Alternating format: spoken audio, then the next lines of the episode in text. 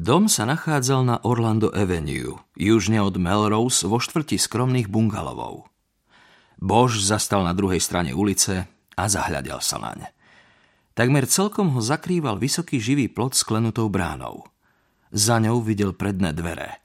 Na plote vysela ceduľa na predaj. Harry mu napadlo, aké ťažké asi bude predať dom, v ktorom nedávno došlo k brutálnej vražde.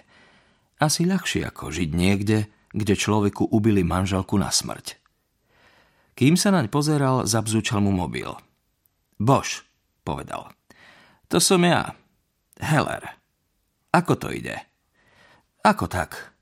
Ešte stále čítaš materiály zo sprístupňovania? Som asi v polovici. A? Čo? A nič. Ešte len čítam. Len som si myslel, že možno budeš mať... Pozri sa, Mik, nenaháňaj ma s tým. Robím, čo musím. Ak sa po preštudovaní spisu rozhodnem ďalej vyšetrovať, dám ti vedieť. Ak nie, všetko ti pekne vrátim. OK, OK. Dobre, ešte sa ti ozvem. Ukončil hovor. Stále však nepustil oči z domu. Všimol si, že na ďalšej ceduli zabodnutej do kvetináča pri bráne je výstraha Pozor, zlý pes. V spise nečítal nič o tom, že by Parksová s manželom mali psa. Zamyslene zaklopal prstami po volante. Bol presvedčený, že keby ho naozaj mali, objavilo by sa to hneď na úvod. Domáce zvieratá vždy zanechávajú dome stopy. Musí sa to brať na zreteľ pri skúmaní miesta činu.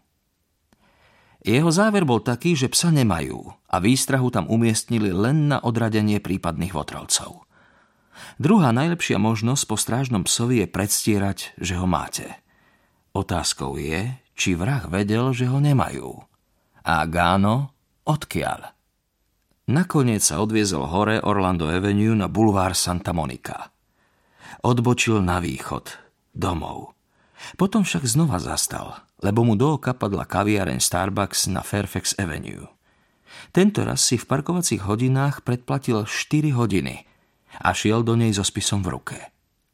Odniesol si vriacu čiernu kávu k malému okrúhlemu stolíku v kúte. Nemal dosť miesta na otvorenie spisu, tak si z neho iba zobral chronológiu a začal ju čítať tam, kde prestal. Ešte predtým však vytiehol z vrecka košele pero a napísal si na obal krátku poznámku. Pes? Musí si nejako potvrdiť svoje zámery v súvislosti s obsom. Tá lakonická poznámka predstavovala takmer mimovoľnú reakciu na niečo, čo si všimol pri vizuálnej obhliadke, no len čo ju tam napísal, uvedomil si aj niečo iné. Aj taká drobnosť ako jedno slovo na obale spisu je veľkým krokom k tomu, aby ten prípad zobral. Musel si položiť zásadnú otázku. Naozaj mu práca chýba natoľko, že je ochotný prejsť na druhú stranu uličky na súde a pracovať pre obžalovaného vraha. Lebo presne to by robil. Oficiálne by ho zamestnával Heller, no ten obhajuje človeka, ktorý sedí vo väzbe obžalovaný zo znásilnenia a vraždy. Ak Harry tú ponuku príjme, bude vlastne pracovať pre ňo. Od poníženia ho až pálil zátylok.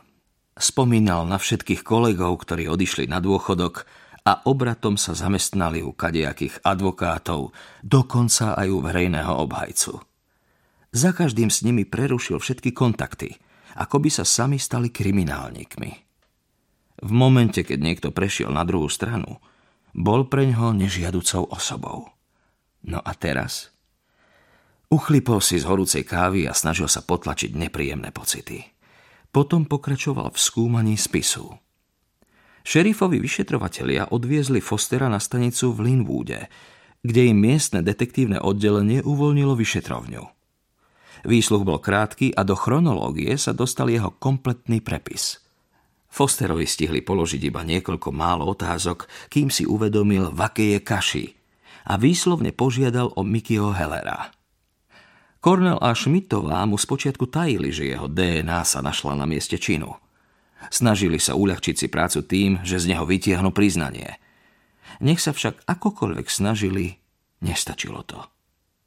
Cornell začal výsluch poučením zadržaného o ústavných právach, čo je zaručený spôsob, ako proti sebe postaviť aj dobrovoľne vypovedajúcu osobu. Dobre, pán Foster, ste ochotní s nami hovoriť, odpovedať na pár otázok a možno objasniť nejaké tie detaily? Asi áno, ale o čo ide? Čo som podľa vás mal spraviť? Nož ide o Lexi Parksovú. Poznáte ju však?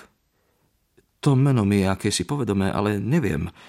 Možno som jej predal nejaký obraz, alebo je to jedna z matiek, čo mi vodia do ateliéru deti. Nie, pane. Lexi Parksová si žiaden váš obraz nekúpila. Je to žena zo západného Hollywoodu. Pamätáte sa, ako ste boli v jej dome? Zo západného Hollywoodu? Nie, v západnom Hollywoode som ešte nikdy nebol. A čo Vince Herrick? Toho poznáte? Nie, nejakého Vince Herricka nepoznám. Kto to je?